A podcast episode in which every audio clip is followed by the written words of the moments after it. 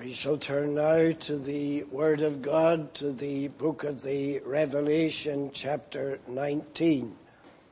Revelation chapter 19 and we shall read from verse 17.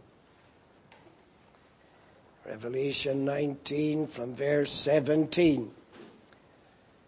And I saw an angel standing in the sun and he cried with a loud voice saying, to all the fowls that fly in the midst of heaven. Come and gather yourselves together unto the supper of the great God, that ye may eat the flesh of kings, and the flesh of captains, and the flesh of mighty men, and the flesh of horses, and of them that sit on them, and the flesh of all men, both free and bond, both small and great. And I saw the beast and the kings of the earth and their armies gathered together to make war against him that sat on the horse and against his army. And the beast was taken and with him the false prophet that wrought miracles before him with which he deceived them that had received the mark of the beast and them that worshipped his image. These both were cast alive into a lake of fire burning with brimstone. And the remnant were slain with the sword of him that sat upon the horse, which sword proceeded out of his mouth, and all the fowls were filled with their flesh. And may the Lord add his own blessing to this short reading of his word. We come to the uh, latter part now of this chapter 19 where John tells us what he sees following the scene when the one whose name is faithful and true and whose name is the Word of God and whose name is King of Kings and Lord of Lords, riding forth with his army of redeemed people to conquer, riding forth, conquering and to conquer. Now, John tells us then in verse 17 what he sees following this. And again in verse 19, he tells us more. You will see in this chapter 19 three times. We read the words, and I saw. Verse 11, and I saw heaven opened. Verse 17, and I saw an angel standing in the sun. Verse 19, and I saw the beast uh, and the kings of the earth and so on. 34 times throughout the book you will come across these words. And that is perfectly understandable when we uh, remind ourselves of the reason John is actually seeing and indeed hearing what he sees and hears. Going back to the first chapter, we read in verse uh, 11, the one who is the Alpha and the Omega, the first and the last. And this is what he says to John, what thou seest, write in a book, and then send it unto the seven churches which are in Asia. And this record of what John sees is to be then sent and distributed in the seven churches of Asia, these Gentile uh, churches that have been established under the gospel, Ephesus, Smyrna, Pergamos, and so on. Now, John, in the very introduction to this book, we read at verse uh, 1, the revelation of Jesus Christ, which God gave unto him to show unto his servants things which must shortly come to pass, and he sent it and signified it by his angel unto his servant John, who bear record of the Word of God and of the testimony of Jesus Christ and of all things that he saw. So this is an accurate record of what John saw and it is sent to the churches for their information, for their encouragement and for their comfort. The focus, as we've seen throughout the book, is always upon that one central person, the Lamb in the midst of the throne, the great King and head of the church. The whole focus is always upon Him, upon His person, upon His glory, upon His reign, upon His majesty and so on, and in relationship to His people in particular. Now you will see in this chapter 19 there is reference to two suppers, one of which we've already looked at. In verse 7 of this chapter we read, let us be glad and rejoice and give honor to him for the marriage of the Lamb is come and his wife hath made herself ready. And to her was granted that she should be arrayed in fine linen, clean and white, for the fine linen is the righteousness of sins. Then in verse 9 he saith unto me, Right blessed are they which are called unto the marriage supper of the Lamb. Those who are called to this supper are truly blessed. And uh, when we come to consider the second supper, you can see how indeed they are truly blessed. The supper, the marriage supper of the Lamb. Then we come down to verse uh, 17. I saw an angel standing in the sun and he cried with a loud voice saying to all the fowls that fly in the midst of heaven, come and gather yourselves together unto the supper of the great God. The supper of the great God. The marriage supper of the Lamb, the, the supper of the great God. Now there is a connection between them.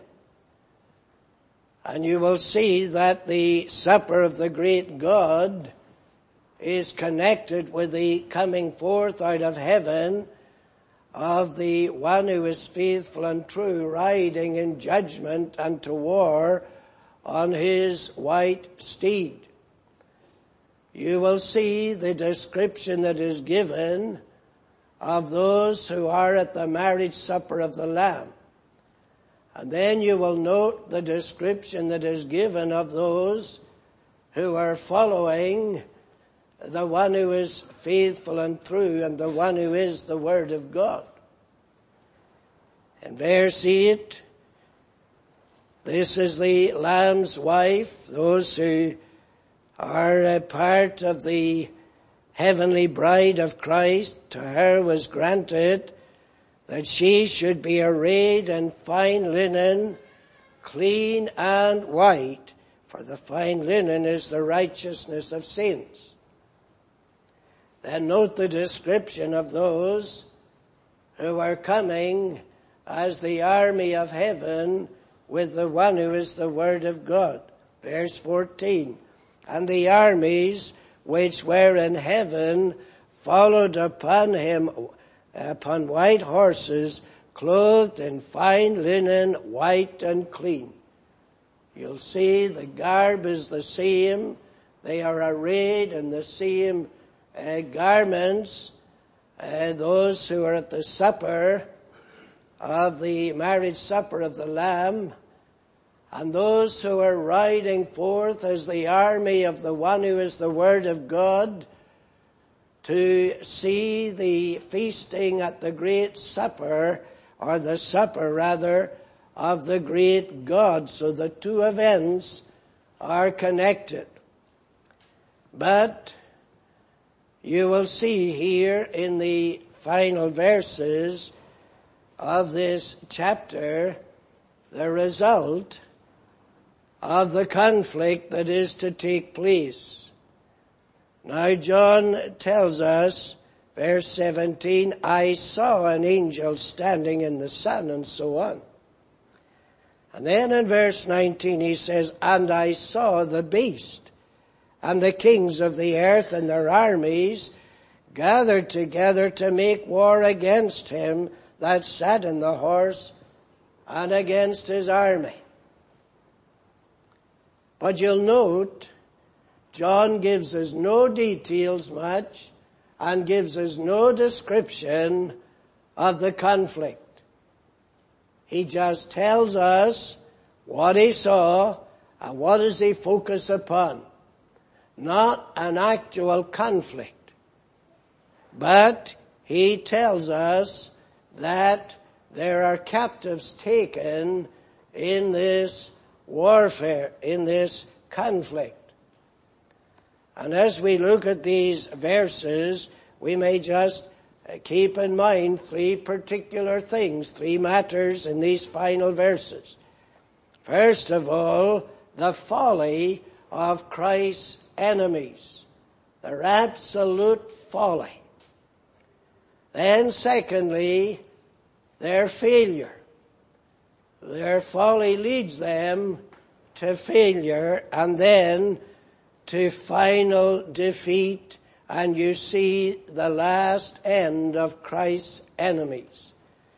First of all then, the absolute folly of this conflict on the part of those who are at enmity with Christ and are at enmity with the Word of God.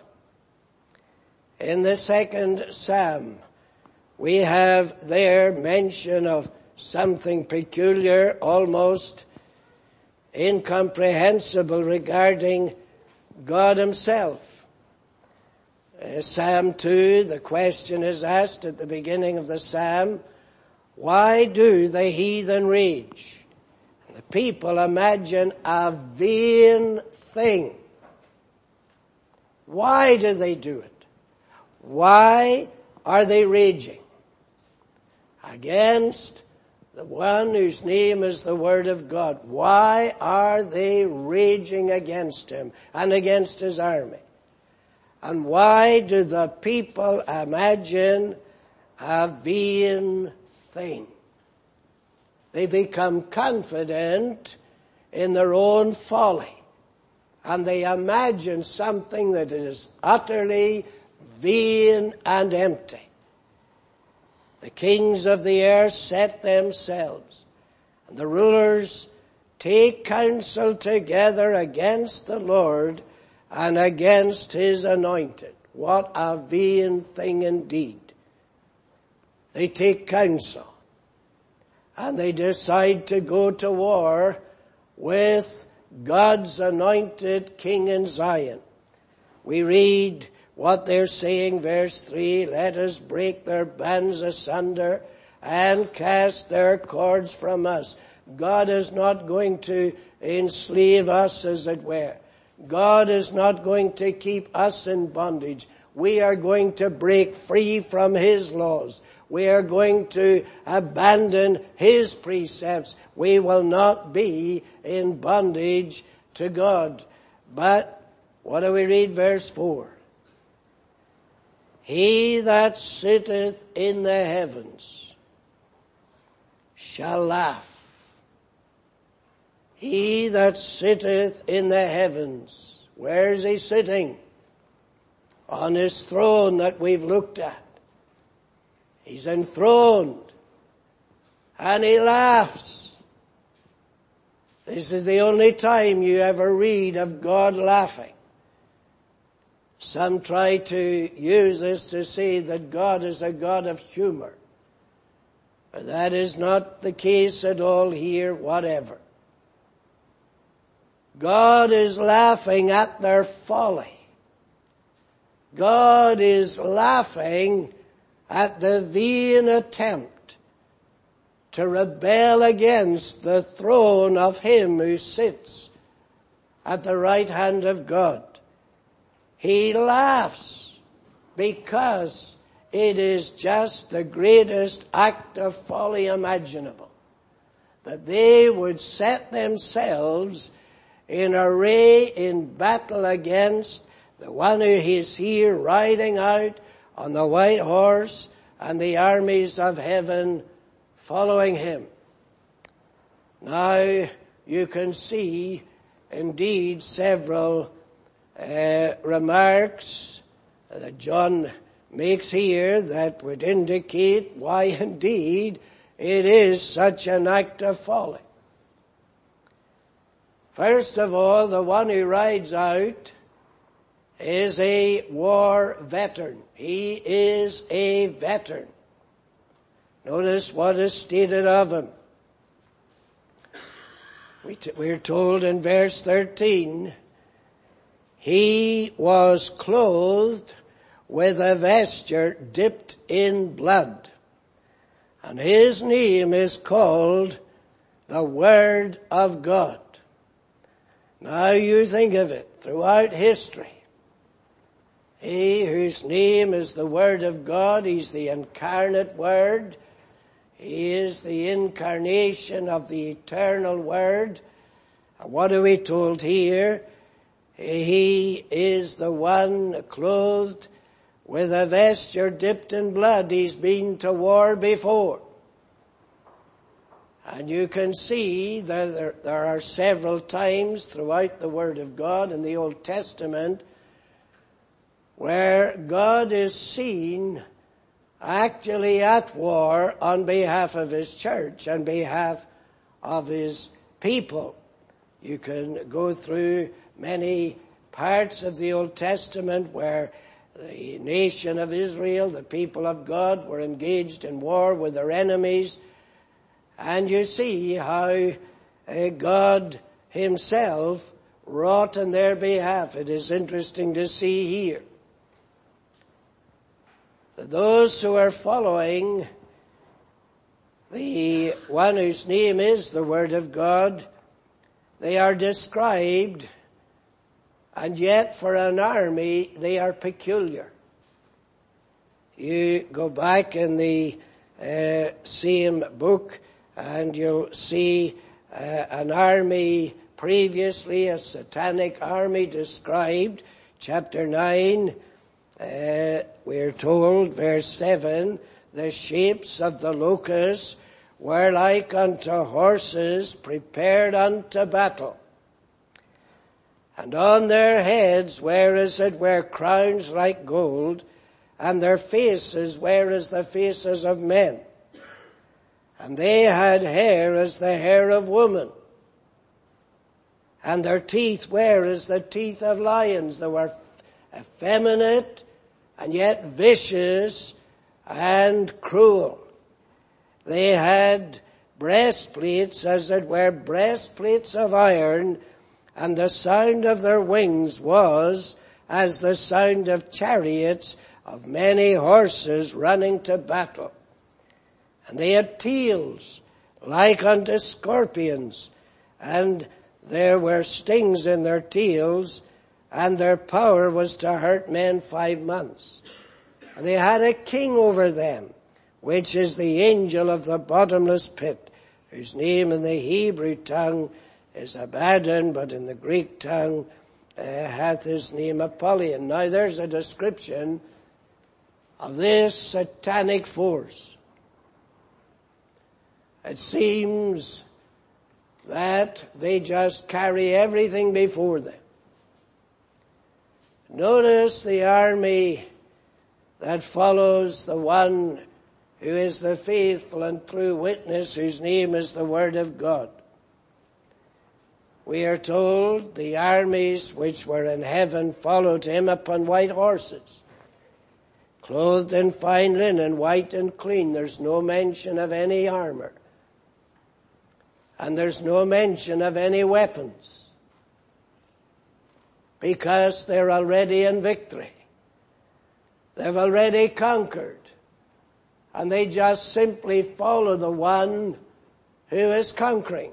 The only sword in this army, this magnificent orderly army, the only sword is the sword in the mouth of him out of his mouth, verse 15, goeth a sharp sword, that with it he should smite the nations, and he should rule them with a rod of iron. And you see throughout the Old uh, Testament, again and again, how the Lord wrought exactly as he does here for the salvation and deliverance of his people. You just, if you go back to Exodus chapter 14, uh, just to begin with, there you have the children of Israel. They've been brought out of Egypt. They're on their way to the promised land, but they have a problem. Pharaoh's army is closing in upon them. Moses becomes concerned. Where do they go now? What do they do now? Moses said unto the people in verse 13 of Exodus 14, Fear ye not, stand still and see the salvation of the Lord, which he will show to you today. For the Egyptians whom ye have seen today, ye shall see them again no more forever. The Lord shall fight for you, and ye shall hold your peace. The Lord is going to give you the victory.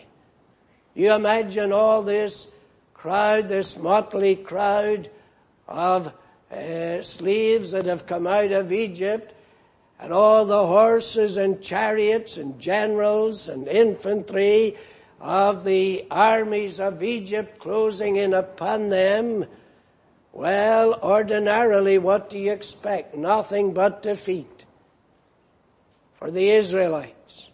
What does Moses say? You don't have to worry. The Lord shall fight for you and you shall hold your peace. Then again, if you go over to the book of Judges, you will see the children of Israel are now in the land, but uh, they uh, sometimes they backslide, they turn away from the Lord, and He has to punish them for their sins and their waywardness. But he hears their cries and he delivers them with great deliverances in Judges chapter 4.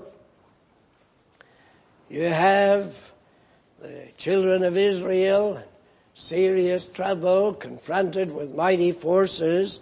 But this is what Deborah says to Barak. Verse uh, 14 of Judges 4, Deborah said unto Barak, Up, for this is the day in which the Lord hath delivered Sisera into thine hand. Is not the Lord gone out before thee? He goes before you. He's the general leading his troops. He's in the front line. He goes before you. And so Barak went down from Mount Tabor and 10,000 men after him. And the Lord discomforted Sisera and his chariots and all his host with the edge of the sword before Barak. Wasn't Barak's sword. It was God's sword. So that Sisera lighted down of his chariot and fled away on his feet. And then if you go to 1 Samuel chapter 17, we have amazing scene depicted for us, the glorious type, the type of the great Lord of David. David is the type. He goes out to fight with Goliath. And if you were looking on, you would be thinking, well, what is the significance? What is the sense of this? What has happened to Saul, king of Israel? What has gone wrong with the armies of Israel that they're sending out this shepherd boy to meet this great champion of Gath Goliath? What do we read? That when David approaches the Philistine, verse 42 of 1 Samuel 17. Philistine looked about and saw David. It was as though he looked about, he could hardly believe. This is insulting. Is this all that's coming to meet me? This, this stripling of a lad. He looked around as though it can't be. There must be somebody else. This is a mistake. But we read, when he looked about and he saw David, he disdained him. He disdained him. For he was but a youth and ruddy and of a fair countenance. And the Philistine said unto David, Am I a dog that thou comest to me with staves? And the Philistine cursed David by his gods. Little wonder then, because he was so insulted. I'm a man of war. I'm a champion of the armies of the Philistines. Everyone puts their confidence in me. I'm insulted that such a youth, such a stripling, with no experience of warfare. Uh, he has never uh, put armor, as it were, upon him into the field, and he's coming here. What an insult. He disdained him. What did the Philistine go on to say to David? Keep this in mind when we're looking in, in Revelation 19. The Philistine said to David, come to me and I will give thy flesh unto the fowls of the air and to the beasts of the field. What do we read in Revelation 19 of the supper of the great God? The same kind of language, the same kind of expression, connected with the same kind of experiences and events. Then said David to the Philistine, Thou comest to me with a sword and with a spear and with a shield. But I come to thee in the name of the Lord of hosts, the God of the armies of Israel whom thou hast defied. This day will the Lord deliver thee into mine hand. The Lord's going to do it. Oh, you look around, you don't see God. All you see is this stripling that's all you can see. But there's a, there's a God who's with me. And the Lord, He is going to deliver thee into mine hand. And I will smite thee and take thine head from thee. And I will give the carcasses of the hosts of the Philistines this day, look at it again, unto the fowls of the air and to the wild beasts of the earth, that all the earth may know that there is a God in Israel, and all this assembly shall know that the Lord saveth not with sword and spear, for the battle is the Lord's, and he will give you into our hands. Look at the language. Same kind of language as refers to the supper of the great God. David is the type. Christ riding out as the faithful and true witness, whose name is faithful and true, who is the Word of God. He is the fulfillment of the type. And He is going to give this great, this supper of the great God as David is type gave to the Israelites whenever they slew the Philistines, beginning of course with Goliath. Again, if you go to Second Chronicles chapter 20, you have another situation in the history of Israel of old and uh, the Lord's poor people are greatly distressed because of what they're confronted with. And they know not what to do. Second Chronicles 20. Verse 12, O our God is the king's cry. Will thou not judge them for we have no might against this great company that cometh against us, neither know we what to do, but our eyes are upon thee to see what thou wilt do. We can do anything, but we're looking to see what God is going to do. Then we're told verse 15, midway through the verse which Jehoshaphat said, Thus saith the Lord unto you, Be not afraid nor dismayed by reason of this great multitude, for the battle is not yours, but God's. Verse 17, ye shall not need to fight in this battle. Set yourselves, stand ye still, and see the salvation of the Lord. Now there are many, many other incidents. I've just looked at these because we've stated that the one that these armies are coming against, he's a veteran. He has his garments and they are dipped in the blood of his enemies again and again. And you see that he never lost a battle, never won. We've looked at some of them. He always gives the victory to his people whenever he goes to war, and it will be no different here. But you will also see that out of his mouth goeth a sharp sword, verse 15 of Revelation 19, that with it he should smite the nations, and he shall rule them with a rod of iron. Out of his mouth goeth a sharp two-edged sword. You go back to the first chapter of Revelation, you will see that sword is described as a two-edged sword. Revelation chapter 1,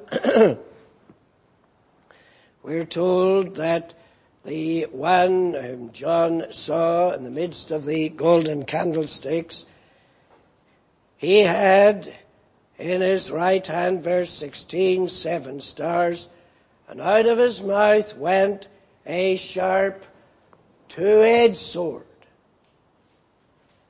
because he will use it both to defend his church and also to destroy his enemies. It's two-edged.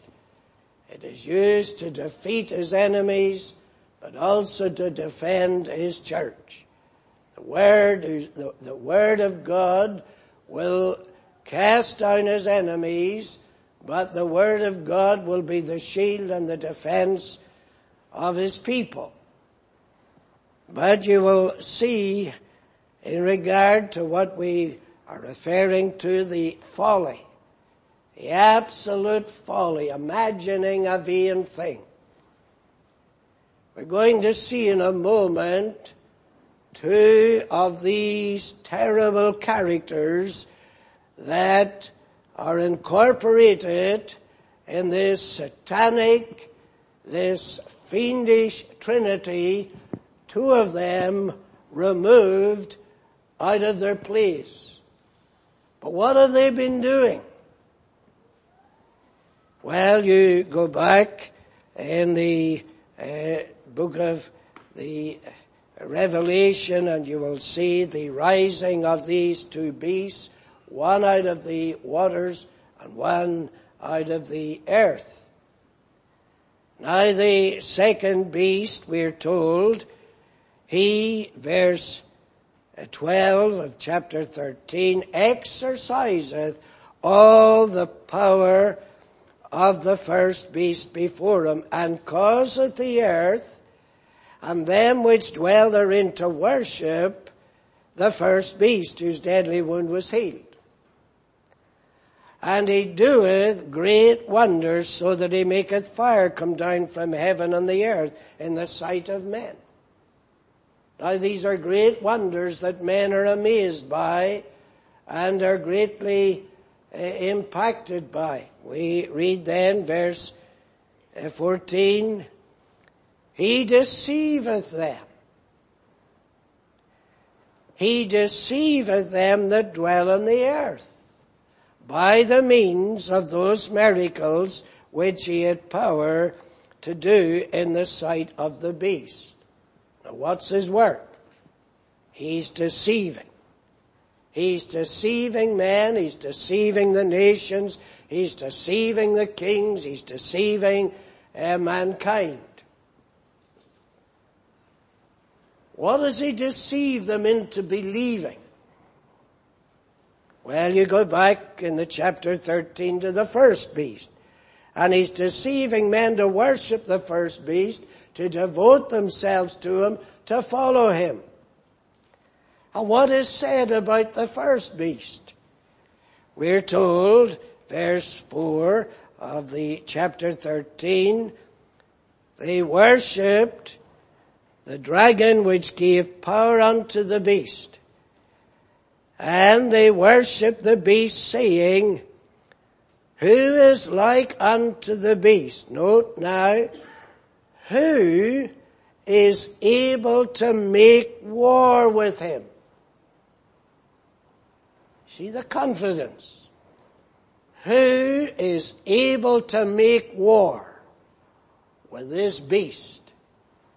Now we, of course, we've noted the dragon and the beast and the false prophet are the evil trinity. Who is able to make war with the beast? No one. This is what the second beast deceives man into believing. We will follow the beast. We will worship the beast. We will war with the beast because we cannot be defeated. We must win. Who can make war with the beast? And then you will see further that in verse 7 it was given unto him to make war with the saints. Well, pity the saints then. Who can make war with his beast? And he is making war with the saints. We're told not only does he, has he the power to make war with them, he has actually the power to overcome them. The power was given him over all kindreds and tongues and nations. Now what do we read in Revelation 17, or uh, 19 rather? Verse 19. And I saw the beast. Well, well. What beast is he seeing? It's the beast. And it is said of him, who can make war with the beast? Well, here is the conflict between him who is faithful and true. He whose name is the Word of God. He who has on his thigh the name written King of Kings, Lord of Lords. Who can make war with the beast? Well, here's one who's going to make war with him. And he rides out. And the one who has been at war with the saints is now at war with their king. And it's as though here are these veterans meeting, clashing in this great conflict. He whose name is the Word of God. And he whose name is that of blasphemy. And here's the great clash. Who can make war with the beast?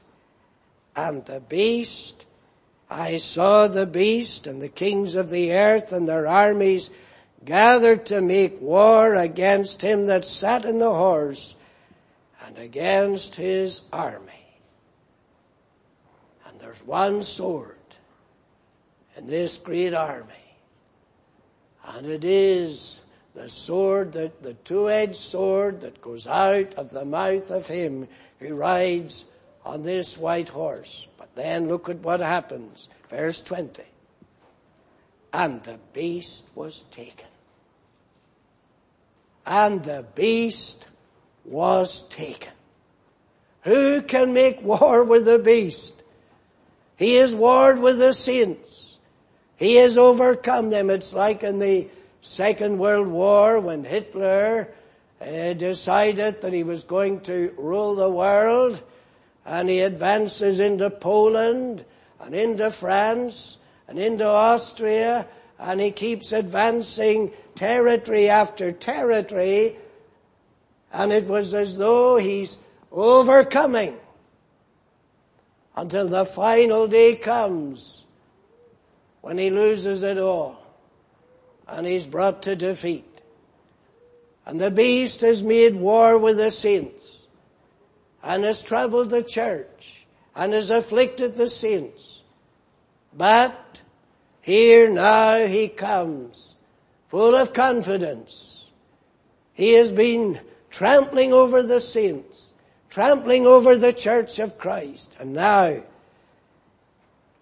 he takes on him whose name is the Word of God, who is King of kings and Lord of lords. And the beast was taken. And we're told in addition, and the false prophet. The dragon, the beast, the false prophet. What have these two beasts, the beast and the false prophet, been doing? Deceiving the people deceiving the nations, influencing them to war against the saints, to follow the beast, to, to destroy the church of Christ. But here's the conflict now. And the beast and the false prophet are taken. What an occasion this has to be. Who's going to deceive the nations now? Who's going to influence men to worship the beast now? This is the promise of a glorious day when these tremendous influences are now taken out of the nations and out of society. They are, we're told that these Two are cast, which deceived them that had the mark of the beast and them that worshipped the image. These both were cast alive into a lake of fire burning with brimstone. What a terrible sight John saw. They were cast alive into a lake of fire burning with brimstone. To put it simply, they're cast into hell because this is the description of God's hell. And they're cast alive. They're not annihilated. They're not put out of existence. They're alive. They're alive in the place of torment. They've all their faculties, as it were. They're living. They're existing in this place of torment. But this is the great victory that the Lamb, the uh, faithful and whose name is faithful and true, his name is the Word of God. John doesn't describe any conflict. He just simply tells us, and I saw this beast that deceived can deceive no more. This beast that was worshipped is not going to be worshipped now. This beast that trampled on the saints won't be doing it now. So this evil trinity is now uh, broken as it were by divine power, by the power of the one who is the champion of his people, King of kings and Lord of lords. But you will see also why it is so foolish on the part of the enemies of Christ to war with him because part of the description is that uh, he had on his head, verse 12, many crowns. His eyes were as a flame of fire, and on his head were many crowns, testifying to many victories in the past. If you over to 2 Samuel chapter 12, you'll see an incident referred to in the experience of King David. 2 Samuel and the chapter 12. And David, his army is fighting and we're told in verse 29 of 2 Samuel 12, David, and he's the great type, remember, David gathered all the people together and went to Rabbah and fought against it and took it. And he took their king's crown. From off his head, the weight whereof was a talent of gold with the precious stones, and it was set on David's head. And he brought forth the spoil of the city in great abundance. Here is the glorious type. And he's at war. And when he conquers his enemy, he takes the crown of his head and he wears it himself, as kings did, as a, a testimony to his triumph. Here's the great antitype himself, David. The great David of the New Testament. And he's riding forth. And on his head are many crowns because he has conquered many enemies, he has defeated many foes again and again. You go back and you see what is uh, referred to, uh, chapter 13, the dragon and the beast that are taken. Beasts that are taken. What do we read? In uh, verse 1 of Revelation 13, I stood upon the sand of the sea and saw a beast rise up out of the sea, having seven heads and ten horns, and upon his heads ten crowns. So he's going to take ten crowns. He's going to destroy the power of the beast. Then you look at the uh, second beast, and you see that he also has crowns and he has uh, ten crowns and seven crowns, ten crowns. On his head were many crowns. He never experienced defeat ever. What a folly it is then. What folly, how men are deceived. The beast the second beast has been deceiving men into believing they can destroy Christ, into believing they can destroy the church, into believing they can destroy the saints. And so with confidence they gather together. And John says, I saw the beast and the kings of the earth and their armies gathered together to make war against him that sat in the horse and against his army. No doubt that must have been a scene as far as John was concerned to see this mighty amassing of forces. And to see the glorious Christ of God riding out against his enemies and the armies of heaven following him.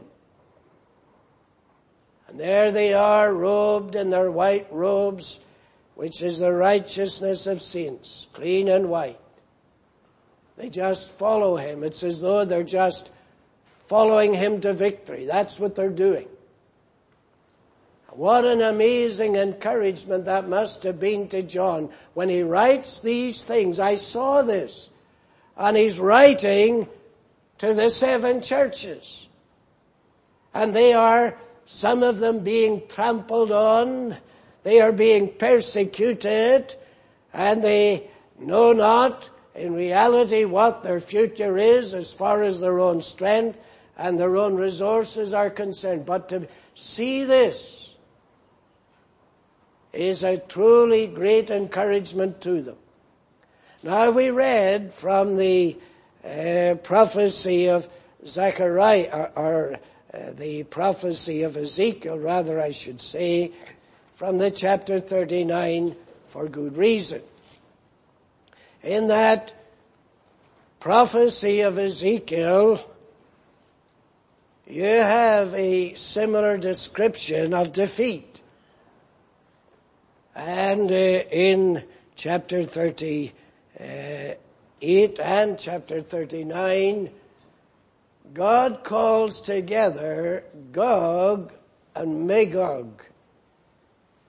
And he calls them together to destroy them.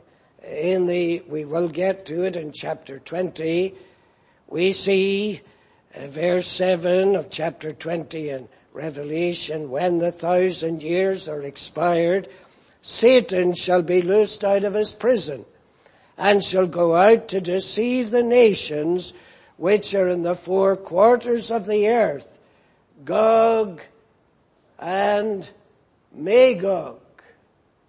The same names, the same parties that appear back in Ezekiel 38 and 39. Now when John writes to the seven churches in Asia, you must remember this. They were not in possession of the New Testament as you and I have it. But they were in possession of the Old Testament scriptures. They probably would have been the Septuagint, the Greek uh, translation of the Hebrew Old Testament. But they, that's what they would mostly depend upon, the scriptures of the Old Testament. There would be the beginning of circulation of epistles and gospels and so on, but they would largely be depending upon the scriptures of the Old Testament. And John would have read Ezekiel. And the saints would have read perhaps Ezekiel. And they would be aware of this great and mighty army coming against God and His people. And God calling them together, uh, the, uh, in Revelation 20 you will see, uh, because uh, there is no agreement no certainty as to who Gog and Magog truly are. There are different opinions as to who they represent and peoples, ancient peoples and so on. But here when we come to Revelation, we are told that Satan shall go out to deceive the nations which are in the four quarters of the earth, north, south, east, west. And yet there are only two identifications, Gog and Magog, which would lead us to believe they represent a spirit and an attitude to Christ and an attitude to His Word and an attitude to His church. But back in Ezekiel, You'll see in chapter 39 what God said He would uh, do. in the chapter, uh, chapter 39. God says, verse 4, Thou shalt fall upon the mountains of Israel, thou and all thy bands and the people that is with thee, I will give thee unto the ravenous birds of every sort, and to the beasts of the field to be devoured, and so on. And you will see a further reference to this event. Very similar to what we read in Revelation 19. So what is John to understand? What would the church understand? That in the Old Testament, God was telling them, the church then, what he was going to do by way of deliverance. As he delivered his ancient people, so he will still deliver his church in every generation, but particularly when it comes to this great conflict that is going to produce a particular kind of deliverance that is going to bring about an amazing change in the society of men among the nations. You and I, don't we pray again and again for the Lord to hasten the day when the knowledge of the glory of the Lord shall cover the earth as the waters covers the deep and so on. And yet I fear that sometimes we've a very vague kind of an understanding of what that will mean. You see the picture here.